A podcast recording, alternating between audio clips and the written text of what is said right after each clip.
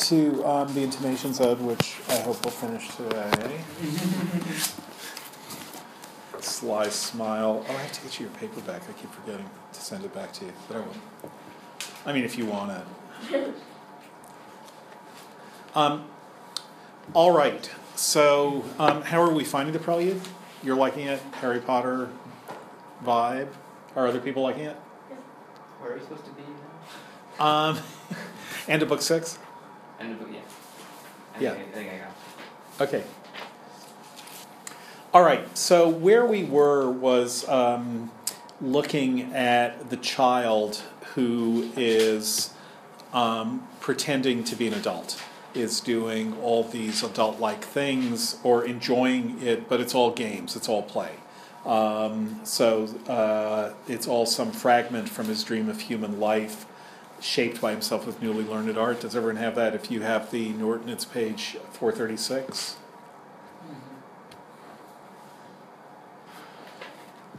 And uh, we we recollect that that child is little Hartley Coleridge. It, it's not. It's that's a factoid. It's not um, for the. You don't need to know it for the poem, but it probably matters that it's not the speaker's child. In other words, I think you could get that without knowing um, that, in fact, biographically, it's Coleridge's child.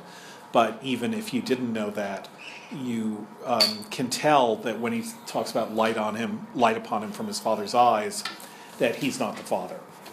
So, behold the child among his newborn blisses, a four years darling of a pygmy size, just going over it again. See where mid work, or six years darling you might have, see where mid work of his own hand he lies, fretted by sallies of his mother's kisses, with light upon him from his father's eyes. See at his feet some little plan or chart, some fragment from his dream of human life, shaped by himself with newly learned art, a wedding or a festival, a mourning or a funeral. So again, you could think back to the um, festival that the that Wordsworth himself is thinking about in stanza four. That is um, that uh, starting at line thirty-six. Ye blessed creatures, I have heard the call ye to each other make. I see the heavens laugh with you in your jubilee. My heart is at your festival. My head hath its coronal. So now he's talking about the wedding or the festival that the child is play acting. What relation does that festival have to the festival in um, stanza four?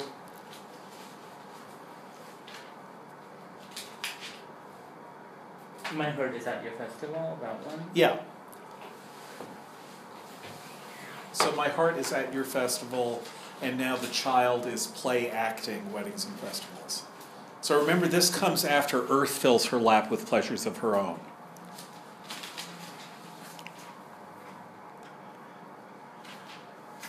This is just a way of getting the difference between his view of the world in the first four stanzas, not his view of his view of the world, but his view of what the world is in the first four stanzas, versus his view of the world starting in stanza five. So his view of the world of what the world is in the first four stanzas is basically the world is all there is. And there was a time when it was great, but now it isn't. However, that is all that there is. There's nothing besides the world. Whereas in stanza five, we begin the Platonic version of the poem, which is the world is the first place that we go to after we leave the true reality of the place of forms or of heaven or of God, God who is our home. So we go from God who is our home now to the world being um, something which is not all there is, but which is a substitute for what we've lost when we've lost our home in Platonic heaven. So one way that you can see that change, which is which is crucial, to what he's trying to do in the poem. Remember, it's a poem that is trying to get him out of a terrible gulf of despair, a terrible gulf of nihilism and hopelessness. So, what he's trying to do in the poem then is to imagine, first of all, that this world is not the only world that there is. Because if this is it, if this world is the only world that there is, then there isn't very much. That's what he's discovered in the first four stanzas. There's a tree of many one, a single field that I have looked upon. Both of them speak of something that is gone, and it's gone. And the way they speak of something that is gone is that they no longer speak of it as being there. What's gone is the way he used to see them. So they're not speaking of a world elsewhere. They're speaking of the end of an interest in the only world that there is. And that's why he stops after four stanzas.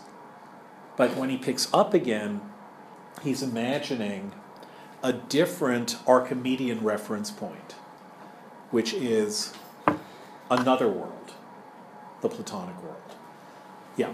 So it's the more romantic idea, though, to think of this world as being the only world. Yeah. And where, where the true, you know, meaning lies. Mm-hmm. So this transition is away from, from everyone else. Well, okay, so, th- so what do you mean by the more romantic idea?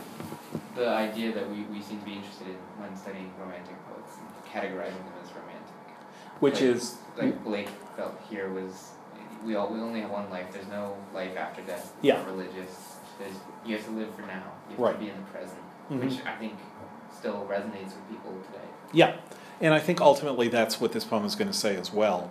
But it's using a, as Wordsworth himself said to Isabel Fenwick, he's using a kind of, of structure to place himself with respect to this world, which is not ultimately going to imagine another world except temporarily.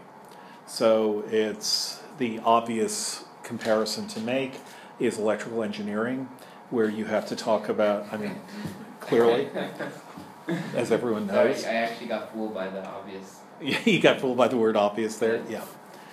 Um, in electrical engineering, you have to talk about imaginary quantities of things in order to work out how um, how currents and electromagnetic fields and so on are going to work.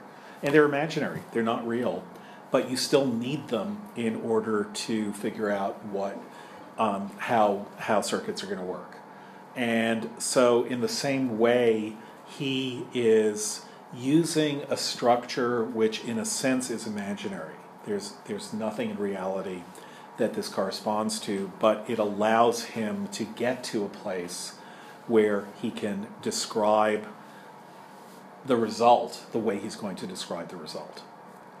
Oh, so- Oh, I know what you're saying. All right. Yeah, I mean, kind of in chem, kind of sometimes there, we kind of invent imaginary middle equations Yeah. to help us get to the final result. Right. Yes, exactly. That and the imaginary middle equation is something that would never actually occur in real life but you use it to help you calculate. There's also he's using. He this is like a hypothetical scenario that's kind of helping him prove. Exactly. Yeah. Exactly.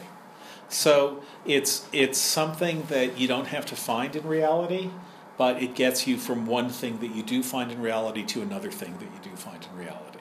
And that's how he's digging himself out of the problem. And that's what he explicitly said to Fenwick, who to whom he was explaining the poem. This is much later, so you don't have to take his explanation at face value because he didn't understand his earlier self very well by that time.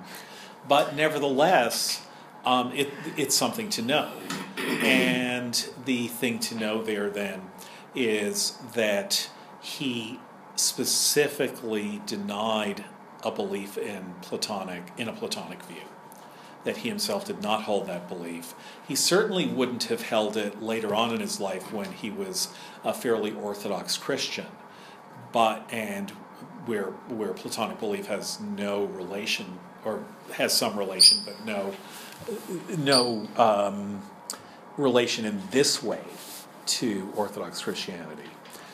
But he also says that even when he was younger, he didn't hold that belief, but it was a way, it was a structure that could get him going. Yeah. I just have yeah this one idea that I can't stop thinking about. Um, well, when I was catching up with this weekend about what guys did, Mm-hmm. and he told me about the crag Mm-hmm.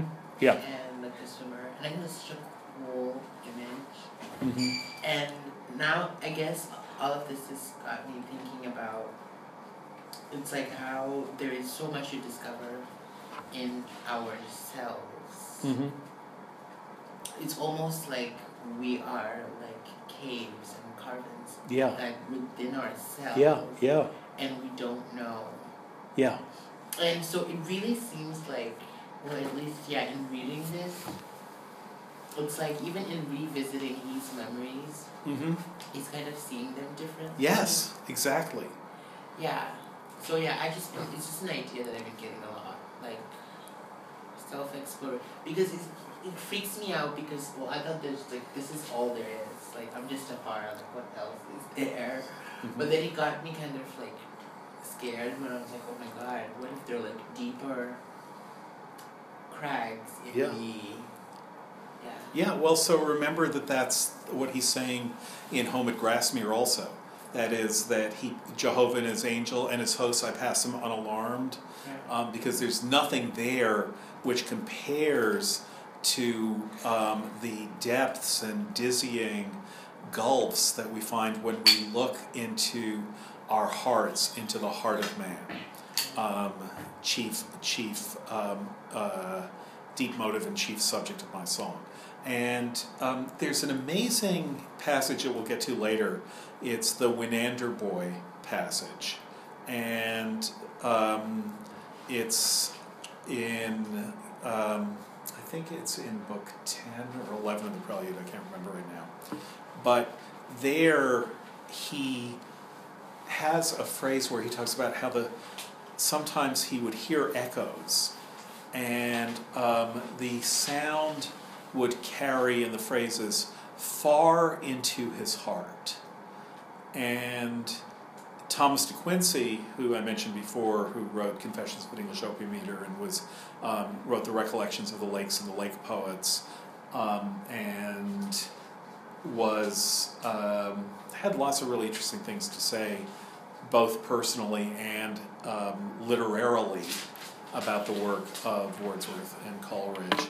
Thought that that phrase "far into his heart" was absolute genius and absolutely typical Wordsworth. That no one but Wordsworth would have a phrase like that. That the idea that somehow the heart could be this place of farness, of distance, of, of a perspective that goes on and on and on. And so you're absolutely right. That's that's exactly how to think of this. So like, is it could that be like what Max was talking about, like the idea of like romanticism, Yeah. where you have instead of outwardness, the complexity of the outside, we look to the complexity of the things that are inside and the things that we thought were simple. Yeah. Yes, exactly. Oh. Yeah. So, well, that's what we're going to see happening. And that's what, really, that's what the Prelude is about, or Tintern Abbey, or Nutting. Over and over, his autobiographical poems take the form of I used to be tight with nature, like this, Uh-huh. and now I'm not. And at first, that felt like a loss. In fact, it is a loss, it's a terrible loss. That was a time when everything was simple and present. And now, what I find is that, in fact, things are far away and absent. And that produces in me a search within myself, and therefore produces the opening of depths that I had no need to know about when I was tight with nature and that's the Intimation Ode is the great example of, of that poem. But Tintern Abbey is very close to it as well. And he's over and over again, he'll say, um, things are not, uh, things. Well, take a look at the end of Tintern Abbey. So one of the surprises in Tintern Abbey, uh, what page is it on? Um, Maybe like eighty-nine or, no? Yeah, it's- yeah, it's if you it's sixty Oh, five. sixty-five, yeah, there you go. Yeah, Close, right? that's what you meant. Yeah. Order of magnitude, you're good. Why do computer scientists celebrate Christmas on Halloween? Binary, I'm guessing, but I didn't do the math. Sorry? Something to do with binary, I'm sure. Uh, almost. Um, because oct 31 equals dec 25. That's good. Yeah. That's good. Oh, cool. Are you not getting it? And you call yourself a writer. Um, yeah. no, I got it. Oh, you did? I think so. Base 8. Base 8, 30, 31. 3 1 in base 8 is 2 5 in base 10. So oct is base 8 and dec is base 10. Oh. So oct 31, octal, 30, 3 1 in octal is 2 5 in decimal. Oh. Okay. Okay, it's a don't don't tell too many friends if they're drunk because they'll just won't stop laughing and they might die. It's so funny. Really? No, no, not really. Wait. I didn't get these thrown at me. Well, it depends on the people I tell it to. It's my teammates, I would get these thrown at me. I would know what would happen. Um. So yeah.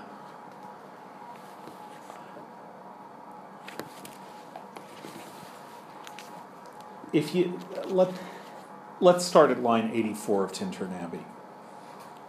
So that's page sixty eight. He's talking about how. You know what? Let's just nah. All right. Um, he talks about the coarser pleasures, this is line 74, of my boyish days, and their glad animal movements were, are all gone by. And when that, even then though, nature was to me, was all in all. So, do you see that? Nature um, to me was all in all. Mhm. Um, okay, he doesn't, Helmy doesn't cite Paradise Lost there, but that is Adam's um, mistake is to treat Eve as all in all, and um, God in Paradise Lost says that in the future he will become all in all. What does all in all mean? That um, that's all you need. It's you know we use it as we use it as an idiom. All in all, it wasn't too bad. Mhm. But what it actually means is the self coincidence of everything with itself.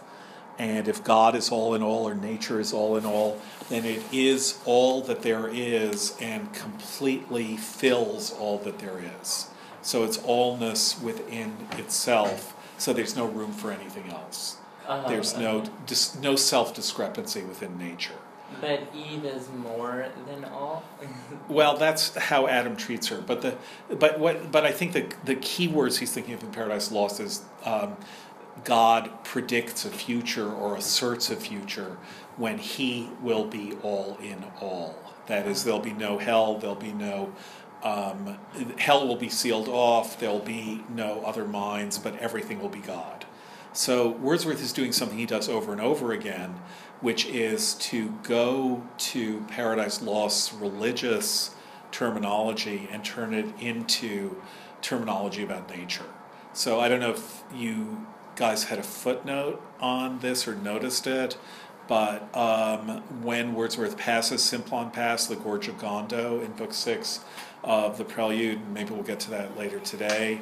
Um, he hears um, the characters of, or he sees the characters of a great apocalypse, and then the line is a first and last and midst and without end.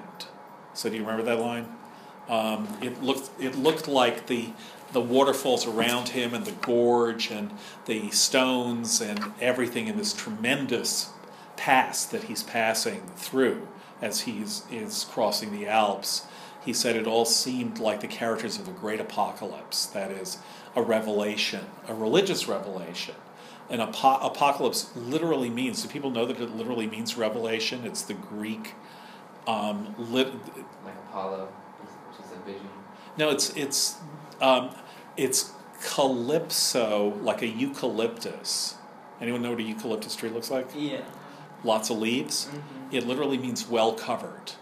So calyps in that word apocalypse or eucalyptus means a covering, and apocalypse is a lifting off of the covering, lifting off what is covered, or a revelation. So apocalypse doesn't mean you know that the world explodes. The apocalypse of, of St. John the Divine is a revelation of what will happen. He is telling us something that we don't know, namely that the world will explode and burn, but that's not what the meaning of. Uh, sorry? So that's not the point, though. That's not the point. The, the, yeah, the point is the apocalypse of the truth, the revelation of the truth. So Wordsworth, when he sees the characters of a great apocalypse, thinks he's seeing the ultimate truth, and it is a first and last and midst and without end. That is almost a direct quotation from Paradise Lost, where God is described.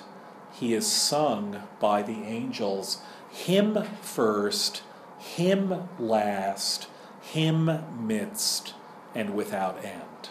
So God is everywhere. He's first, He's last, He's midst, and without end. But for Wordsworth, no. It's that nature looks like it is telling the story of what came first and what comes last and what's in the midst and what is without end. So, what is godlike in Paradise Lost becomes world like in Milton. And the wor- I mean, sorry, in Wordsworth, and the world likeness of that turns out to be pretty different. It's not that for Wordsworth the world is substituting for God, it isn't. What's happening for Wordsworth is that the world, everything that God promises, is not a promise God can keep. And the only way to transform or transfer this promise to the world is to make it a promise for human apprehension rather than for absolute presence. So God shall be all in all. That's absolute presence of God. In Tintern Abbey, nature was all in all. So it's past tense that we get from for nature then to me was all in all. And so we have past tense then was and then to me all in all rather than God shall be future tense and no to me or to anyone simply put God shall be all in all pure and simple in paradise lost.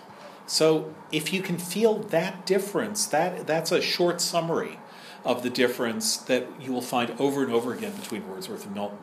And again another one is Jehovah and his, his hosts I pass them unalarmed because we're because we're looking into the heart of man, chief haunt um, and region of my song, and that relation to nature, and then relation to the human heart, which is at first feels fulfilled in nature and then doesn't. That's what Wordsworth is describing. So he goes on. I cannot paint what then I was. So, what I was then, I can't even describe now. The sounding cataract haunted me like a passion. So, remember, he hears the cataracts from the steep in the Intimations Ode. The sounding cataract haunted me like a passion. The tall rock, the mountain, and the deep and gloomy wood, their colors and their forms were then to me an appetite, a feeling, and a love that had no need of a remoter charm by thought supplied or any interest unborrowed from the eye. So again, think of that, Tafara, that back then I didn't need to think about what I saw. I didn't need, there was no interest unborrowed from the eye, which is what you mean by the external world. All that I could see was all was enough. that was all that I needed. Was it was what I could see. Then he then dash that time is past, he says. And all its aching joys are now no more, and all its dizzy raptures. So, kind of sucks to be Wordsworth. That is, but that's because it sucks to be a human being. Because that time, by the time you're an adult, you no longer have that freshness in the world. But he then goes on, not for this faint I, nor mourn, nor murmur. Other gifts have followed for such loss. So hang on to that not for this, which we'll get back to in, in the intimations ode in a minute. But I'm not murmuring, that is not complaining. To murmur means to express resentment under your breath. So, so we would say muttering. But murmur then now, uh, well, you can have soft inland murmur also, but here he means murmuring against fate. Not for this faint I, nor more, nor murmur, other gifts have followed. For such loss, I would believe abundant recompense. So I'd like to believe that I've had abundant recompense for that loss. How? For I have learned to look on nature not as in the hour of thoughtless youth, but hearing oftentimes the still sad music of humanity, not harsh nor grating, though of ample power to chasten and subdue. And so, so the recompense for the loss is that I can now understand tragedy or sadness or um, minor keys, where before nature was all for me a major key. But now I have an understanding of the minor keys, the still sad music of humanity. Not harsh nor grating, though of ample power to chasten and subdue. Um, does he have a note on harsh and grating? He doesn't. That's also from Milton. Um, it's Il Penseroso in the pair of poems that we talked about a little bit. Um, oh, no, it's a different class we talked about. Sorry. Uh, L'Allegro and Il Penseroso are two early poems of Milton where L'Allegro is the, um, the cheerful or happy person, the one filled with exuberance or gaiety, um, allégresse in French. And Il Penseroso is the pensive person, the one who is always thoughtful and brooding and the pensive person says that is also in favor of a music that is not harsh or grating. So, and he goes on, and I have felt a presence that disturbs me with the joy of elevated thoughts. So, again, he's going from not needing a remoter charm by thought supplied to a presence that disturbs me with the joy of elevated thoughts. So he's left the present outside, the presence of the world outside of him, and instead he is feeling the elevation of thought, a sense sublime of something far more deeply interfused whose dwelling is the light of setting suns, and the round ocean, and the living air, and the blue sky, and in the mind of man. A motion and a spirit that impels all thinking things, all objects of all thought, and rolls through all things. So that's Tintern Abbey, and it's again the first relation to nature here in Tintern Abbey, he actually gives you three. There's when you're a little kid and you're not even thinking about how great nature is, you're just playing with your ball, to looking at nature as a young eco- environmentalist. The kind of people who are now rightly pushing so hard on global warming. You know, all the 15 year olds and the, and the the demonstrations that they're starting and the demand for environmental justice. And it's particularly something that really strikes you when you stop seeing the world as simply a playground and see it as amazing. And that strikes you at a certain time in adolescence. And that is what he's describing. That's when nature becomes all in all to him. But now, older still, he is feeling sadness about the world. It's not, oh, nature is beautiful, that's all that matters. And here he's praising the very fact that he can feel that sadness. So in the Intimations Ode, that's going from the festival of May Day when everyone is dancing and singing and um, my heart is at your festival, my head hath its coronal, I, um, I see, I see it all, um, the fullness of your bliss I feel. That is getting back to a celebration of nature, but it doesn't last. And then there's that inwardness that takes the form of recollection. Recollection of early childhood, but recollection is the key word. And that inwardness, which is something other than nature, is to be celebrated in every way because even nature isn't doing it for him.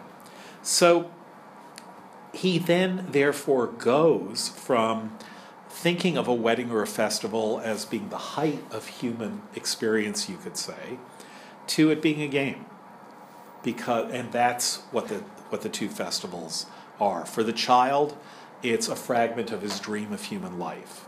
It's not that you can have a real festival on earth which is pure and absolute, because this is just the foster mother doing all she can to try to entertain you while you are under her care, while you are an inmate of earth.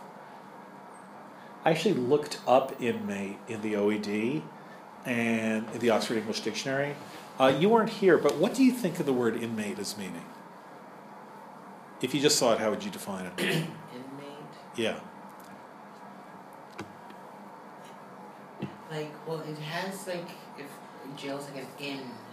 Mm-hmm. Inmate. So you see it as a prisoner.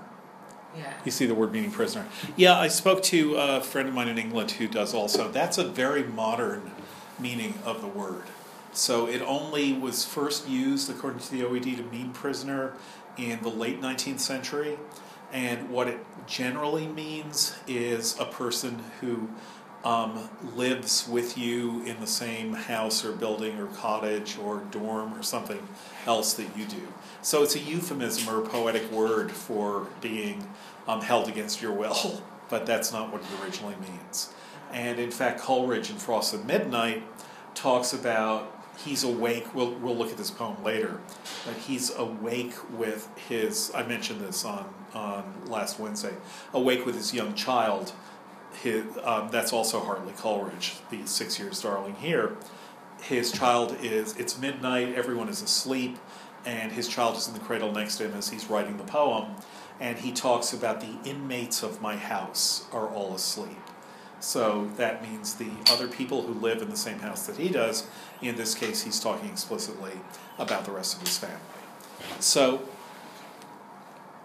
the little actor is conning the parts, learning the parts of celebrating this world. However, that's wrong, and then in the next stanza, he addresses the little child Thou, whose exterior semblance doth belie thy soul's immensity. So you're so little, but here again, Tafara, this is exactly what you're talking about. You're so little, but your soul is immense. The smallness of your body belies the immensity of your soul. Your soul is much more immense than mine, he's saying, because you are so close to the origin of things. So thou, whose exterior semblance doth belie thy soul's immensity, thou best philosopher, who yet dost keep thy heritage. So the little child, the four or six year old child, is the best philosopher, who yet does keep thy heritage. How does he keep his heritage? He's transferable. Wait, sit. Stays. Oh. He's still close to to heaven. Yeah, he's he's He still still has vision. he still has vision of the soul that rises with him, his life's star. That's why his soul is so immense. He can still see it. Thou I among the blind. So who are the blind? Adults, me. and the child is an I among the blind. And then a strange moment that deaf and silent reads the eternal deep, haunted forever by the eternal mind. So, who or what is deaf and silent?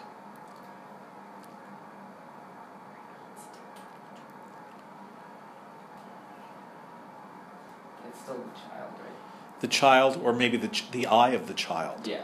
The, the child made all I. Yeah. Yeah, like even like the iron child, it makes me think of Freud.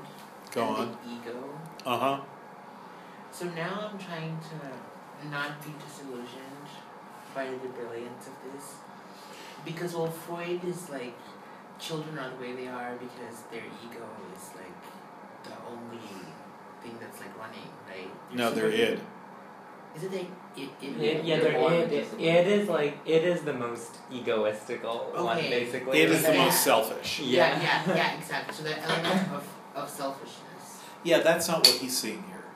So what he's seeing is the eye among the blind is because the child is so great a philosopher, because it sees the truth, because um, we are all distracted by what's going on in this world, and um, uh, we are therefore losing touch with the world of pre-existence. So that's why heaven. The, the I think you weren't here for when we looked at that sense, but heaven lies about us in our in our infancy. Shades of the prison house begin to close upon the growing boy, but he beholds a light, and whence it flows, he sees it in its joy. So this child is either still an infant, depending on how French your view of the word infant is, um, or at least a growing boy. Um, he's someone who is still in touch with reality. And that's why he's the best philosopher. We are blind. We, oldsters, are the ones who are no longer see celestial light anywhere. There was a time when we did, but now we don't. But this little child does see it. And I think, you know, it's very strange, and this is where the poem starts getting very strange, to say that the, chi- that the child or that the eye is deaf and silent, which looks like a handicap of some sort. Maybe But- they're distractions. But they're exactly that there's no noise, there's no busyness of the world to distract him. So as an eye among the blind, he's undistracted. That deaf and silent reads the eternal deep. And notice it's reads, not sees the eternal deep, but readest. It reads the eternal deep. Don't underplay the word read there. Yeah. Yeah, it's like he understands, not just sees it. He understands, doesn't just see it. Good, exactly. And what were you going to say more, Max? Um, I was I wasn't gonna go as far as far as understand because you can read something and not understand it. But it's definitely that's it's definitely more than, than just pure visual input. Right. It, you have to be making an effort. Well, it's it's it's reading is to seeing what thinking is to sensing. You could say Right. that if you're reading, then you're in the realm of thought. Yeah. Whereas if you're seeing, you're in the realm of sensation. It's again a distinction, an interesting distinction from Milton, where he defines tragedy as the seeing or reading of a single action, um, which, when you see it or read it, um, produces catharsis. And Milton says this in the preface to his tragedy, Samson um, Agonistes, where he specifically says this tragedy wasn't meant to be acted but only to be read. So the question, what you do, one of the things, one of the hilarious things that some of uh, Wordsworth's friends are writing about at this time, especially Charles Lamb, who was a close friend of Wordsworth and Coleridge, and also Hazlitt. They're writing essays that have titles like On the Fitness of Shakespeare for Dramatic Presentation. And the basic argument is you should never, ever, ever put Shakespeare on stage because it only ruins it. Shakespeare is, you can only get a sense of what Shakespeare is doing if you read Shakespeare. If you watch a performance of Shakespeare, it's just going to be um, a, a trivializing of what Shakespeare is really doing. So, this is not current thinking on the whole, but it's certainly worth considering. And the idea there is that you just don't have, if you're just go to Shakespeare play, you're having an experience, but you're not thinking the way you do when you read Shakespeare. So the idea of reading here is a really demanding one. And it means not just being the passive object of sensation, but it means thinking about what you are looking at words or the eternal deep. And the eternal deep is haunted forever by the eternal mind. So he goes on addressing the child Mighty prophet, seer, blessed, on whom those truths do rest which we are toiling all our lives to find. So it's you who know the truths that we spend the rest of our lives trying to find. He goes on, in, he added a line which isn't in the Norton. In darkness lost, the darkness of the grave. Do you have that? Yes, I have that. Yeah, and you have that, tomorrow. In darkness lost, the darkness of the grave. So that's where we are. Thou, he keeps addressing the child, over whom thy immortality broods like the day. So your immortality is brooding over you. Again, a really strange image. So, brooding figuratively means thinking about in a kind of deep and somewhat um, anxious way. You might brood over what that person you like said to you, and that doesn't mean that you're having nice thoughts about it. Oh, I'm brooding about how much they love me. It's more like I'm brooding about what that could have meant when they said, um, I'm not sure. So No. we've all brooded about that. Uh, literally, what does brooding mean? We talked about this at the beginning of Paradise Lost. Brooding. I just think of like the Bible verse where Jesus says like you brood of vipers. Breed of vipers. Is it breed? Yeah. But it is. No, but it's the same word, actually. Really? Oh, maybe it is brood. You I know what? Brood. Yeah. Okay. Why does it? Why is he? What does the word brood mean there? Well, I, don't, I just see like, yeah, this basket of negative things. Okay. Um, so Oh, my mom always tell now I know what this means. My mom always tells me not to brood over Yes. things. Yeah. Yeah. she's right. and I never understood what she was talking about until now. Okay. Good. um, we've made progress. Um, beginning of Paradise Lost, thou dove-like satst brooding o'er the vast, and and chiefly thou, um, O Spirit, um, that before all temples dost prefer the upright heart and pure.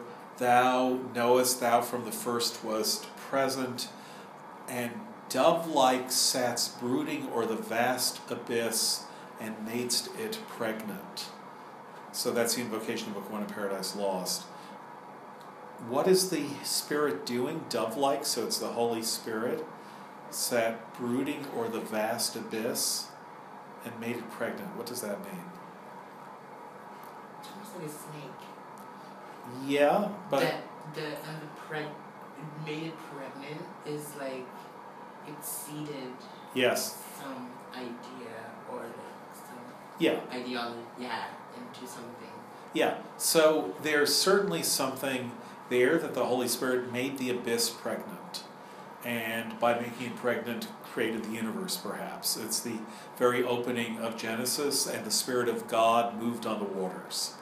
Um, that's um, in the beginning, God created heaven and earth, and the earth was without form and void, and the Spirit of God, actually, what is it, is moved on the abyss. Um, so that Spirit is the Holy Spirit. Um, dove like, because it's not only snakes that brood, but also birds. Good. Um, and so when birds brood, what are they doing? Oh, I'm roost. Yeah? Is it sound like roost? Like when they fly back home after a long day. of Yeah, no, roost is they stand on a branch. Oh. Brood is they do something else. Close. Usually we sit in the eggs. When they sit on the eggs. So it's mainly female birds that sit on eggs to keep them warm. Penguins famous male penguins famously do it. But gener- but Milton didn't know that.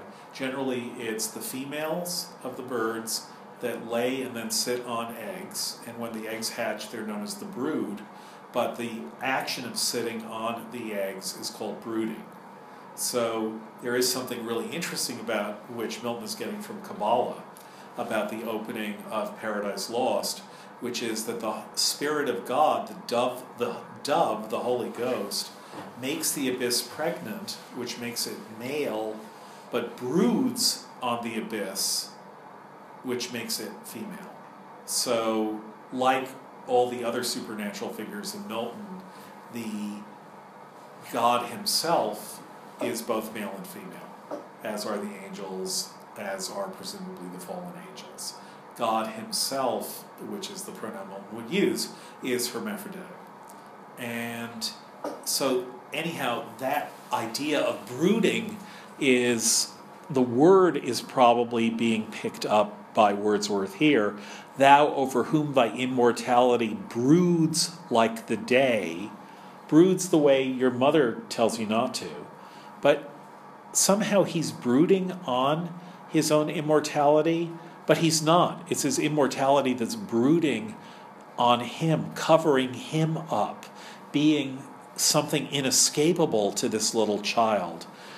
Broods like a master or a slave, broods like a presence which is not to be put by. So this child cannot get away from its im- own immortality. Thou, to whom the grave is but a lonely bed without the sense or sight of day or the warm light, a place of thought where we in waiting lie. So you guys might not have those lines? Yeah. Yeah, he took those out later after um, he added um, in darkness lost the darkness of the grave. But thou, um, to whom the grave is but a lonely bed without the sense of sight, without the sense or sight of day, or the warm light, a place of thought where we in waiting lie. That is, we adults are waiting for you to come there. Thou little child, yet glorious in the might of untamed pleasures, on thy being's height. So here you are, close to the very height of human being. And then this question given how close you are to God, why are you insisting on going the other direction? Why, with such earnest pains, dost thou provoke the years to bring the inevitable yoke? It's inevitable. You'll be yoked, you will be imprisoned, you will be bound by the years no matter what. Why are you rushing into it? Play acting a wedding or a festival. a mourning or a funeral, doing these fragments of your dream of human life. It's going to come. Why? With such earnest pains dost thou provoke the years to bring the inevitable yoke thus blindly with thy blessedness at strife. So the eye is now what? Blindly at strife with its own blessedness. Somehow, this eye, which is the only eye that can see, thou eye among the blind, is acting blindly, is blindly at strife with its own blessedness. Full soon. We're in the blind ones, but if we could see, we would be going the direction that the child is not. Right. So, what the child is, we're blind metaphorically, the child is blind figuratively, if not quite metaphorically. The child is an eye that is acting, and the only eye that can see, but it is acting blindly because it's not reading well. Um, So it is blindly with its blessedness at strife. So it's like it's seeing things but it's not registering or categorizing or assigning meaning. Yeah. Or oh Yeah, so it's not judging. yeah, good. Doesn't that get back though to the whole innocence thing? Yes. In order to have that, you, there is there's necessarily some ignorance, some blindness. Right, exactly, exactly. And that's what he was describing in the first stanza. There was a time when Meadow Grove and Stream seemed apparelled in celestial light. So that's when he loved the earth. And here's this little child who loves the earth and loves everything about it. I love childhood and I'm going to love adulthood, which is what most children think. So, why is it doing that? And then he says, warning. Full soon thy soul shall have her earthly freight, and custom lie upon thee with a weight heavy as frost, and deep almost as life. So, pretty soon you'll be covered with frost, with a weight heavy as frost, and deep, almost as deep as life itself. And that's self description. This is what's happened to him. Full soon, at best, you'll write a poem beginning There was a time when Meadow Grove and Stream to me did seem apparelled in celestial light. So the child looked like he might be a kind of way out for Wordsworth. I look at the child and I realize when I see its wonderful energy, the truth of these intimations of immortality, but as I look at the child, what I see is the child is clueless. The child closest to God, who is our home, the child who is still trailing clouds of glory, is the child who's still blessed, is blindly at strife with its own blessedness. And then the strangest turn in the poem. If you understand what happens next, you'll understand everything.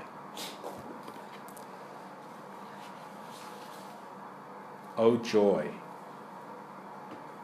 Where does that come from? He's just said the grimmest imaginable thing. You look at, just try this as an experiment. when you see a little kid looking happy and being doted on by adults around it, just say, Full soon thy soul shall have her earthly freight, no. and custom lie upon thee with a weight heavy as frost and deep almost as life. And see how happy you make the adults around the child. Because you won't. And then say, oh joy. Yeah, so where does the joy come from? That is a really strange flip. He's just said one of the grimmest imaginable things about the fate of all human beings. It's not grim because something terrible happened to this one child, it's grim because this is what happens to humans. Let's look, oh, we don't have it with us. At the end of Frost at Midnight, um, Coleridge blesses, it's the same child, as I say, Hartley, his little child Hartley, who's then just a few months old, and says, Coleridge says, I was brought up in the city, but you, you're going to have a much better childhood, much better life than I did because you're going to grow up as a child of nature. And um, you're going to grow up, and nature will be, be wonderful to you, and you will experience all of this. And Wordsworth is not making the same prediction for Hartley that Coleridge did. Later on, Hartley, who became a minor poet, he's not a bad poet at all, and um, a writer and a and an essayist. Um, he was gay and not quite out about it because no one was, but was um, part of what made his life hard was being gay in a regime of heteronormativity. Um, but he also edited his father's work with footnotes. And in his footnote to Frost at Midnight, in that footnote to the blessing that we'll look at, that Coleridge uh, makes of him when he was just a few months old, he his footnote to that is, "Poets do seldom prove prophets." That's great. Yeah. So Wordsworth was right, and Coleridge, Samuel Taylor Coleridge was not. So, but Wordsworth feels jo- joy. So where's that joy coming from? Someone read the next stanza. Why don't you read it? Uh, actually, Tafara, why don't you read it? Oh joy. O joy, that in embers is something that doth live, that nature yet remembers what was so fugitive. The thought of our past years in me doth breed, perpetual benediction, not indeed, for that which is most worthy to be blessed, delight and of childhood, whether busy or at rest, with new fledged hope, and still fluttering in his breast. Not for thee I raise. These. Oh, not for these. I So remember, not for this in Oh, Tintern Abbey. not for these I raise the song of thanks and praise, but for those obstinate questionings of sense and outward things, falling from us, vanishings, blank misgivings of a creature moving about in worlds not realized, high instincts before which our mortal nature did tremble like a guilty thing surprised. But for those first affections, those shadowy recollections, which, be they what they may, are yet the fountain light of all our day, are yet a master light of all our seeing, uphold us, cherish and have power to make our noisy years seem moments in the being of the eternal silence, truths that wake to perish never, which neither listlessness nor man endeavor, nor man nor boy, nor all that is at enmity with joy, can utterly abolish or destroy. Thank you. Yes, so stop there. You're smiling. You like it? I really do like it. Yeah. So, all right. So, where's the joy coming from? It's a crucial turn. It's what it's where the poem manages the pivot that it's been trying for so long and up to this point. Oh joy that in our embers is something that doth live. So whose embers? Okay. And in our embers, in adults' embers. Yeah. And so it's it's a wonderful thing that adults are able to remember the joy they experienced as children. Well, it, I think it's more than that because he's criticizing the child. So what he's saying is, why are you doing this, you moron? Is basically what he's saying to the little child. You're gonna have a terrible time really soon. Full soon thy soul shall have her earthly freight, and custom lie upon thee with a weight heavy as frost and deep almost as life. And then he realizes that his despair or desolation over this fact means that he's remembering something still. That heavy almost as life, deep almost as life, is somewhere within him. There's the memory of what it is that the child is turned away from. That within him, he has a sense of what he's lost. The child is really busy trying to lose it as fast as possible. And what he's saying is, why are you trying to lose this amazing thing? You're going to lose it all and really fast, and that's terrible. And then he says, wait a second. I have a sense of what he's going to lose. So I didn't lose it all. So, oh joy that in our embers is something that doth live. There's still something there in the embers. Oh joy that in our embers is something that doth live. That nature yet remembers, still remembers what That was. so- nature remember? oh, what do you have? no, Um, no, that's what I have. But what does it mean for nature to remember? So here it would be something like um, in the natural world to which I belong, um, in the idea of nature that I had, there's still a remembrance or a projection or some um, human nature within myself that I can still remember what even then was so fugitive.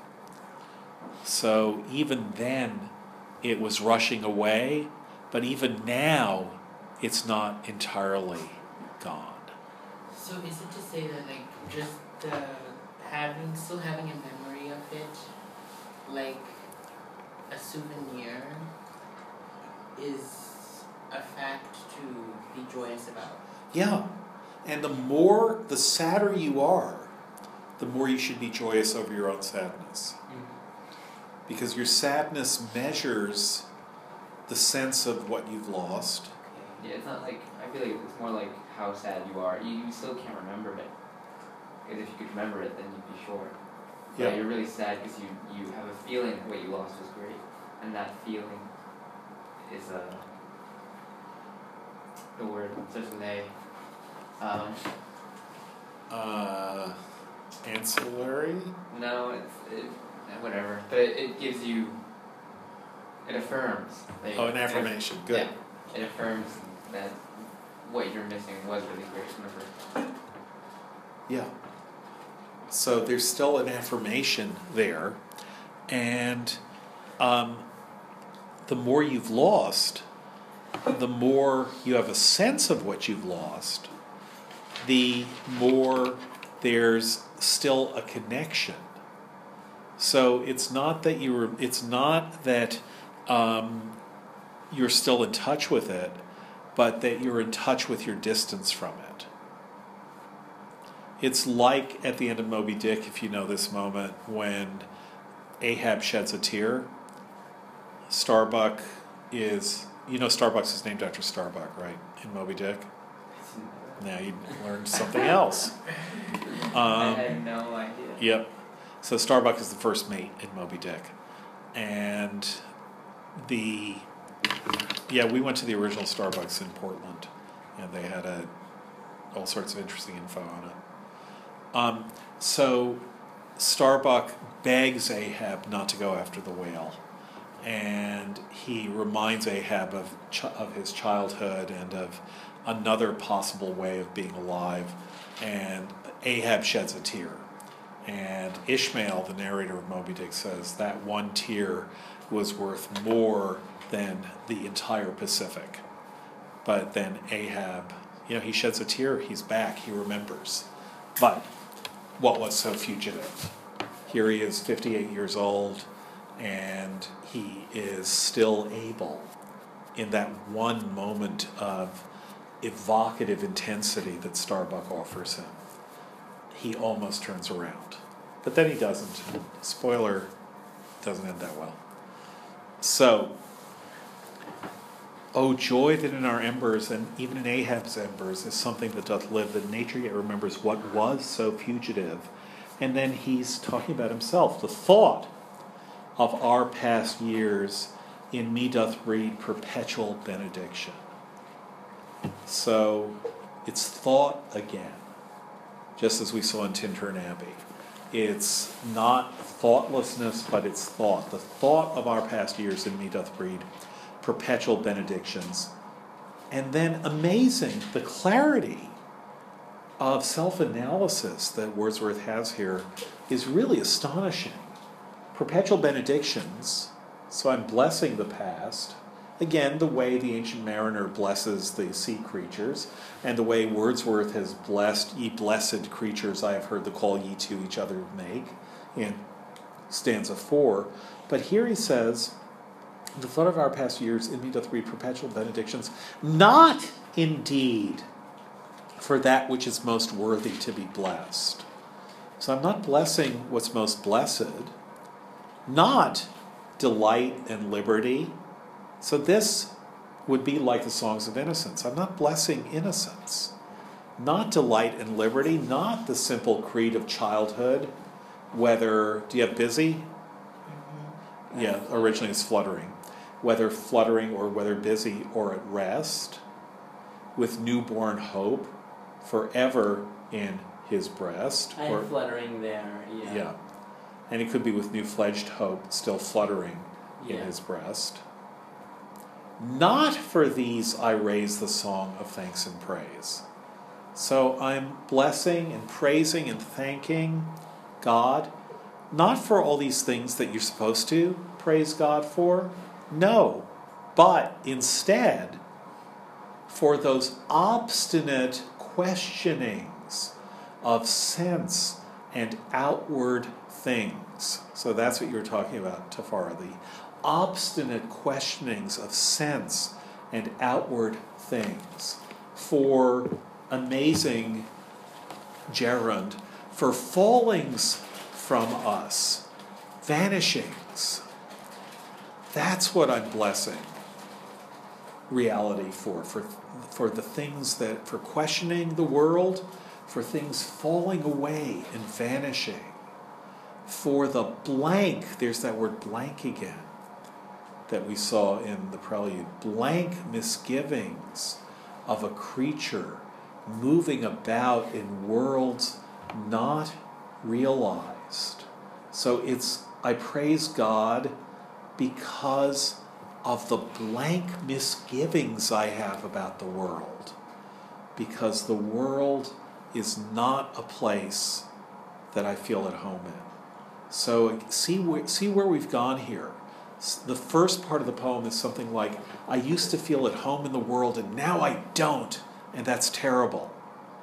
Now he's saying, I don't feel at home in the world, and that's good.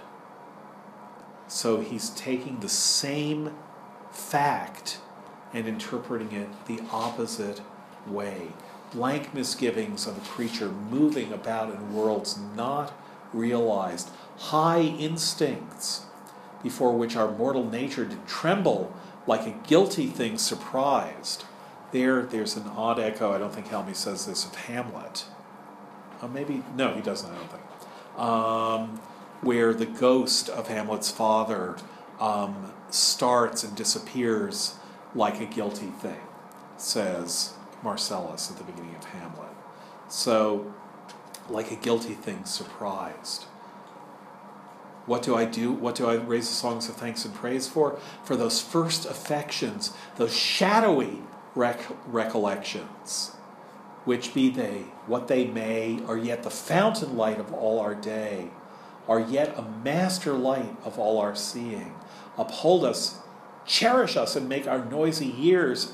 So here we are into silence again, see moments in the being of the eternal silence. Truths that wake to perish never. So now I feel how much I've lost, and that's a truth. That misgiving makes this world seem nothing. Moments in the being of the eternal silence. Truths that wake to perish never, which neither listlessness the way I was feeling at the start of this poem, nor mad endeavor, the way the child is having fun and skating across the image of a star, or maybe the young lambs bounding to the tabor sound, or maybe me saying, I feel, I feel it all, but neither listlessness nor mad endeavor, nor man nor boy, nor all that is with enmity with joy can utterly abolish or destroy. So there's something wrong. There's a misgiving I feel about the world, and it fills me with joy to feel that misgiving. Nothing can utterly abolish or destroy it.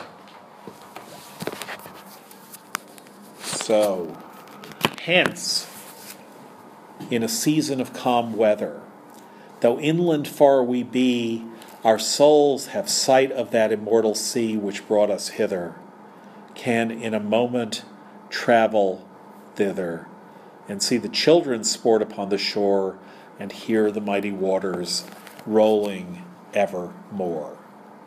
So that's what it's like to be me now, is that I can still see the shore and the children sporting there, like the little six year old or four year old, and know what's behind that child. The child's just having fun on the beach and heading inland. Me, we, we can see from where we are, we can still hear those waters, see the sea. And so back to the birds singing. Then sing, ye birds, sing, sing a joyous song, and let the lum- young lambs bound as to the tabor sound. So remember, in the fiction of the poem, it's still the same day, where he says, I, I, um, now while the, this is uh, uh, third stanza line 19 now while the birds thus sing a joyous song and while the young lambs bound as to the tabor sound to me alone there came a thought of grief now it's then sing ye birds sing sing a joyous song and let the young lambs bound as to the tabor sound we in thought will join your throng that is the thought of grief now becomes joining them in thought which is what's important what I thought was important was that the thought was of grief. What I see now is important is grief was a way of thinking. We in thought will join your throng. Ye that pipe and ye that play, ye that through your hearts today feel the gladness of the May. So remember, it's still the same May morning as um, line 44, while the earth herself is adorning this sweet May morning. I'm really looking at the sets. Uh huh. Yes, yeah. They're, they're sweet tokens. yeah, they are. No, no, no. It's it's it's a, it is a really um, just as as pure sound, um, pure poetic form. It's amazing. Okay, let's stop there. Um, read through book nine of the Prelude. Is that okay? Yeah. For Wednesday? Part of the nine hours of outside class work you're supposed to do yeah. per class, as everyone knows. Um, and we will also finish the prelude. I mean, we'll finish. Uh, we'll finish the prelude next week, but we will finish um, the Intimations Ode. We'll definitely look at um, book six of the prelude, and um, on Wednesday. Yeah. Um, on the syllabus, it said something like we have to do a memorization. Um, yeah.